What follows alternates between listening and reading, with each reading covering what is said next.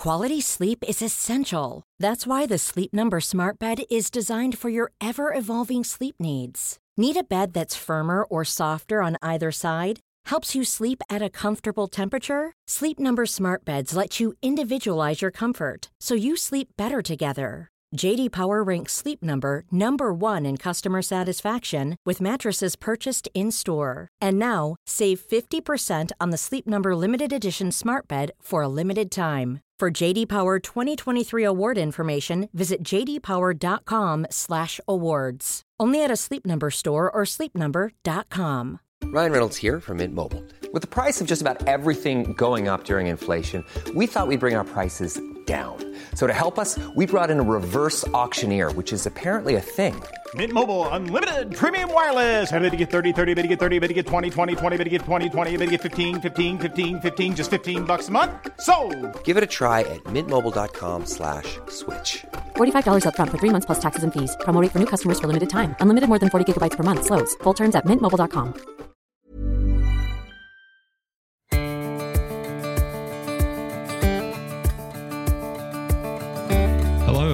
to the Commons, where we have conversations about school life and leadership. I'm your host, Brian Phillips. Thanks for tuning in.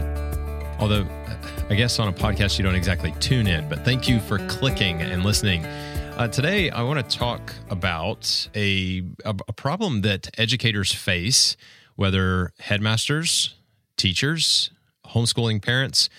It's a problem that uh, educators at every level will face and in every context will face that we are not necessarily aware we're facing. And that is the problem of decision fatigue. Now, there has been a lot of talk, a lot of writing about this, um, this phenomenon called decision fatigue. Uh, I have read articles as far back as 2011, um, and there's still uh, blog articles and major publications putting out uh, articles about how to combat decision fatigue. Um, I've read everywhere from Fast Company and the New York Times, CNBC, all the way to uh, people's personal blogs uh, and educational uh, forums. So, what exactly is decision fatigue? Well, it's exactly what it sounds like. Uh, decision fatigue comes when you have to make so many decisions, not necessarily big ones uh, or life changing decisions, um, but just the sheer number of decisions add up to a point to where you are exhausted. So you make so many decisions within a given time period that you just don't want to make any more. Uh, you don't care. And typically, what happens is that when you reach the point of decision fatigue, doesn't necessarily mean all the decisions are done. So, what do you do? You end up making bad decisions. Uh, we all know this feeling. Uh, d- take a simple example here. You have had a tiring day, you come near the end of it, and instead of making the kind of decision you would like to make about what to eat for dinner, you pick uh, pizza again or hot dogs, whatever is easiest, whatever is quickest, whatever will simply get you through to the end of the day, right? So you end up making a worse decision because you're so tired of making decisions, period. Decision fatigue is a big deal and it affects all of us, particularly those of us involved in education. Here's an example.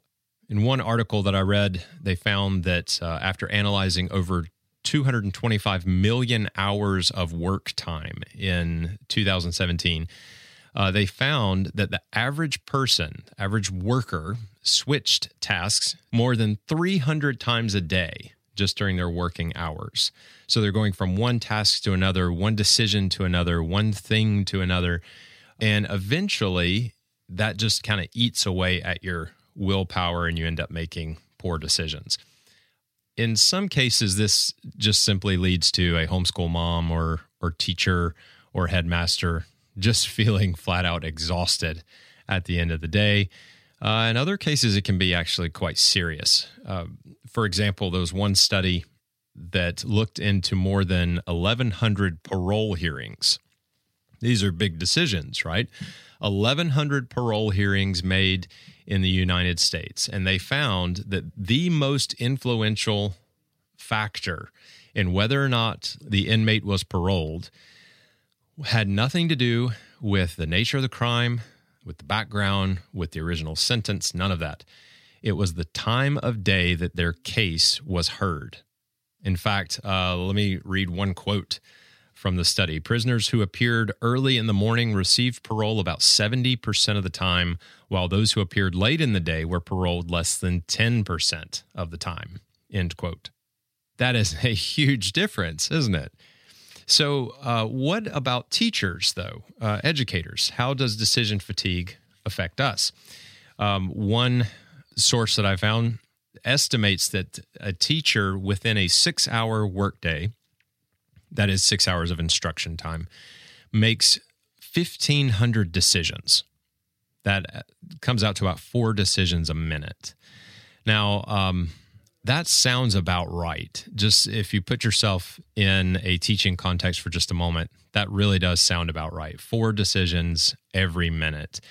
Uh, you may have to stop to discipline someone, uh, you know, to correct someone who's not paying attention or is disrupting you know other students or not paying attention to what they're supposed to be working on uh, there are decisions that you have to make about student engagement if you're teaching in a classroom and so you have 15 students and you notice that one student isn't paying paying attention you have to make a decision about how you're going to get that student uh, to be more engaged in, in what's going on by asking them a question by getting them to read something um, you know getting them to respond somehow. Uh, so moving back and forth from task to task is a is a big issue for educators. And uh, it really doesn't matter what the context is. If you're a headmaster you have to make decision after decision after decision. You have to answer question after question from teachers uh, from staff members from students from parents from office staff. The same in a classroom setting. Teachers, you're constantly being asked questions, and it really doesn't matter the age of the students either. Uh, now, obviously, the specifics of the questions will differ depending on age, but you're having to answer question after question throughout the whole day and moving back and forth, um, uh, whether you are actively teaching or just looking after the students that are your responsibility. So, um, all of this is a big issue for us as educators, uh, particularly homeschooling moms. I know that you move back and forth uh, from task to task and question to question and issue to issue all day long. Um, and it often works out to a whole lot longer than a six hour instructional day, right? Uh, for, you know, I taught in a classroom setting for, um, you know, for over a decade. And I knew that at least at lunchtime and during a planning period, it got a little quieter for me. Uh, for you homeschool moms out there, when it's lunchtime, you're typically the one having to fix lunch, right? And you're still answering questions and trying to get everyone uh, all on the same page and even to the lunch table. So, what do we do about this? Uh, decision fatigue is not going away. It's why, at the end of the day, even though you know you would, you you like to envision doing more noble things uh, with your time and you know maybe finally getting around to some reading or um, exercising or whatever it is that you like to envision uh, when i finally have time for myself i'm going to do something good. And then we find ourselves just sitting on the couch watching tv or just wanting to go to bed. So what what do we do about this? Well as you can imagine with all of the different articles and blogs that have been written about decision fatigue, there are tons and tons of answers that are offered. And I, I, want to throw out what I think is uh, some of these are things that have been said before, but I want to tailor it to classical educators. And then uh, some are some things that I think um, perhaps haven't been mentioned before that I want to to throw out. That these are things that I've found helpful and some things that I want to try to implement in my own life. So here are four four ideas to keep in mind when dealing with decision fatigue. And I think one main principle uh, in dealing with decision fatigue is that you have to try to get ahead of it if at all possible, because you're not going to be able to reduce the number of decisions you make in a day dramatically enough to avoid fatigue forever Okay, you're not going to be able to do that. So, number one, simplify your choices. In other words, if you will create some barriers for yourself, it can be very helpful. Simplify things like your wardrobe. I know a lot of business leaders, CEOs take this approach. They've become very minimalist, you know, narrowing it down to I have five outfits. Uh, you may not be interested in that necessarily, but one thing that could help is simply uh, doing things like preparing for the day the night before. So pick out what you're going to wear the night before, get lunch ready the night before. Do as much prep work as you can for the day before the day ever begins. So that way you don't wake up and immediately have to face tons of tiny decisions that are eventually just going to wear you down. We so much of this occurs in decisions that we don't really see as affecting us all that much. But if you wake up and you've got to decide what are we going to have for breakfast? What am I going to wear today? What am I going to pack for lunch? Um, all of those decisions could be handled earlier so that when you wake up, you're not having to deal with it right off the bat. Um, and that is uh, a, a, an idea that has been repeated over and over again, and I think it's a good one. So try to simplify your your choices, reduce the number of decisions you have to make first thing, um, so that when you wake up, some of those things are already decided for you. Number two is just routine. Have a a set routine, things that you do at the same time every day. For those of you who homeschool, have your morning time uh, around the same time, same place every day, and have a set routine to it, a kind of liturgy to parts of your day, if at all possible. Uh, the same is true in a classroom. You know, start your classes the same way, start your day the same way, end your day the same way. And and there's some beautiful examples of this. Uh, I remember, I think it was Jenny Rollins that uh, talked about how she would end the day with her students the same way every single day as they would line up to go out the door to be picked up by their parents, she would say, The Lord be with you. And all of her students would reply, And also with you. Um, there's something about those routines that kind of open the day and close the day. So establish your morning routine. The more you can structure it, the better. We really do thrive on routine. Even those of us who are more spontaneous than others, you still have to have some kind of routine that will reduce the number of decisions that you have to make at a given time. Number three, and this is, I think, is going to be the biggest problem for most of us, particularly educators, set honest expectations. Basically, every year I taught, I would have a, a course outline or syllabus or a course chart that mapped out where we were going over the course of the whole year. And invariably, I would end the year disappointed because I never got through it. It took me years to finally get to the point where I was going, well, this is the course chart. If everything went perfectly, this is where we would end up. But we're not going to because everything is not going to go perfectly. Any teacher, if you've been at it a while, you know you're never going to get through everything you would like to get through in a given school year, which means if you back that up a little bit, you're not going to get through everything you want to get through in a given month or week or day. And that's okay.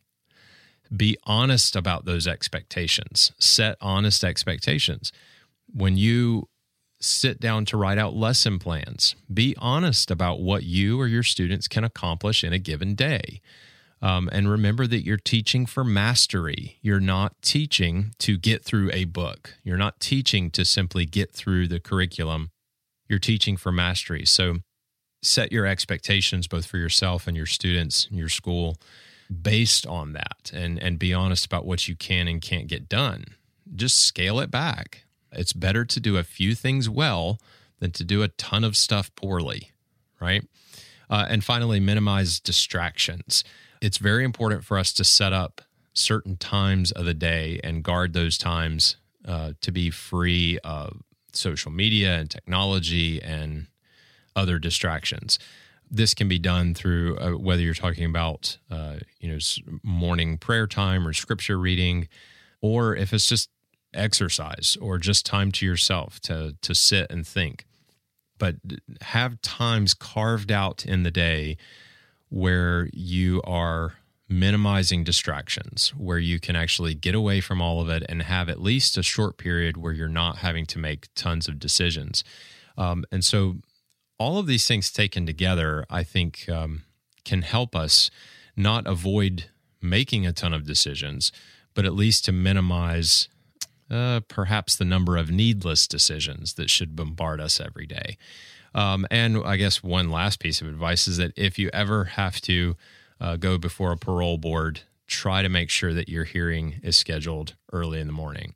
Well, I hope these thoughts have been helpful to you. I hope none of you are facing severe decision fatigue, but if so, hopefully these things will be some encouragement to all of you.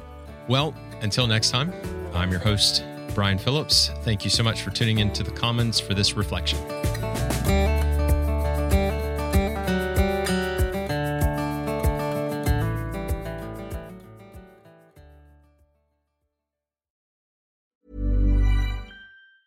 Ever catch yourself eating the same flavorless dinner three days in a row? Dreaming of something better? Well, HelloFresh is your guilt free dream come true, baby. It's me, Keke Palmer.